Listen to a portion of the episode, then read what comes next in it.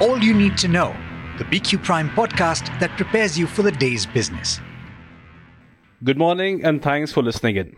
This is the daily morning update from BQ Prime, and I am Tushar Singh. Today is the 22nd of June, and here's all you need to know before you start your day. First up, the latest on Prime Minister Narendra Modi's four day visit to the US.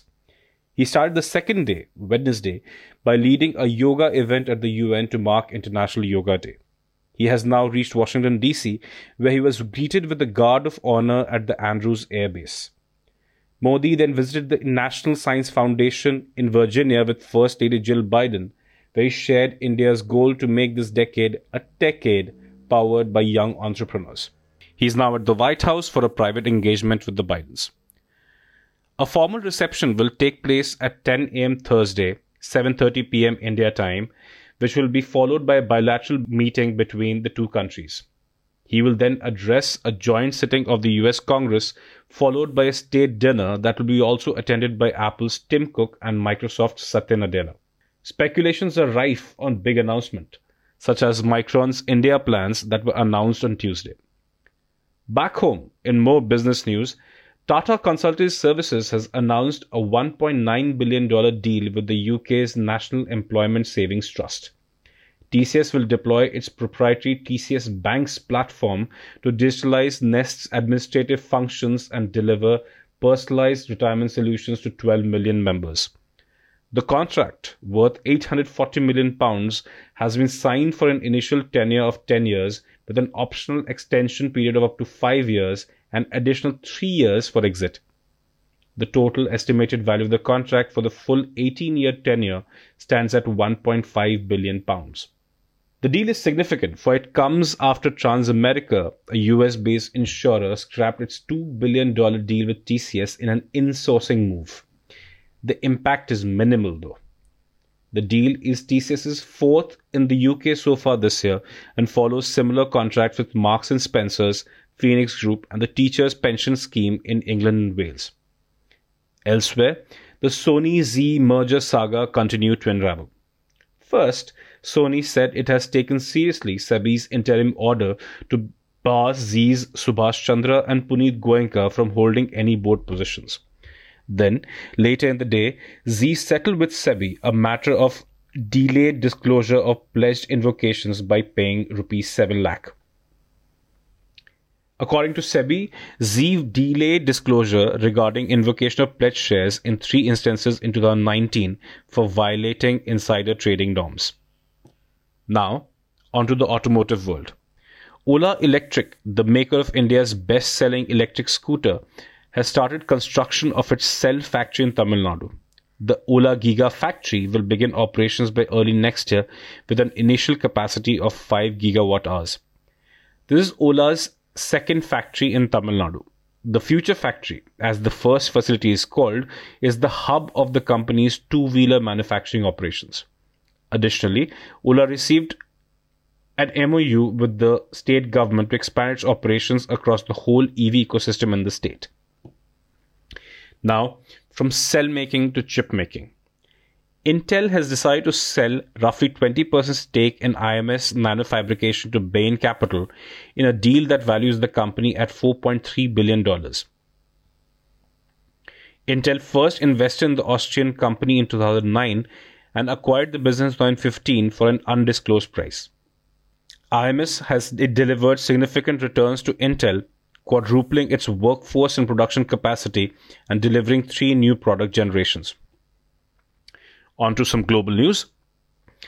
The search for the missing Titanic submarine in the Atlantic is focusing on the area where underground noises were heard.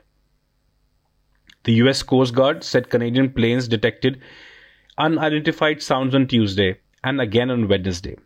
The submersible called Titan, with five people on board, disappeared over the weekend during a dive to the wreckage of the Titanic. Meanwhile, US stocks fell amid hawkish signaling by Fed Chair Jerome Powell during his testimony before the House Financial Services Committee on Wednesday. Powell said it makes sense to move interest rates still higher, even at the cost of growth, but at a moderate pace. The timing of future hikes will be based on incoming data. Elsewhere, Bitcoin topped the $28,000 mark. The global crypto market is up 5% the past 24 hours and is higher by 80% since December lows. How will the Indian market respond to Powell's hawkish overtures? Over to you, Neeraj, for the cues to watch out for today. Good morning, Tushar. Good to have you on the podcast. Uh, well, but uh, from a market's perspective, it seems uh, even Stevens, uh, to be very honest. US futures are flat after the three day losing streak. Oil has rallied a little bit as well.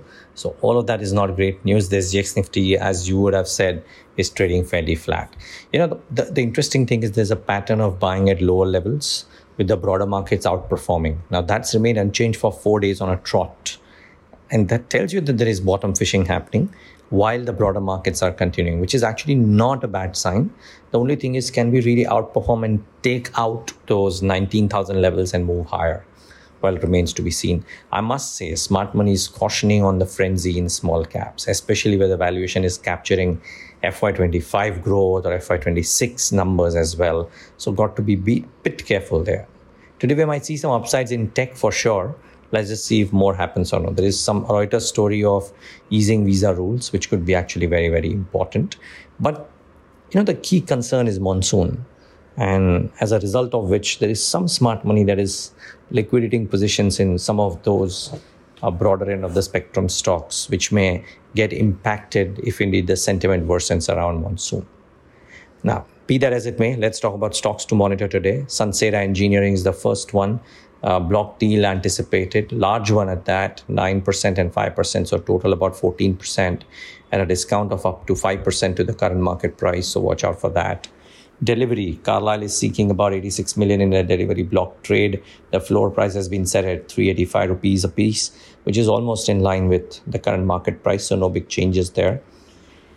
TCS could do well. Uh, not only is um, the talk around IT and visa rules easing helping TCS, but UK's Nest Pension and TCS have expanded the strategic partnership to provide enhanced member experience. So watch out for TCS.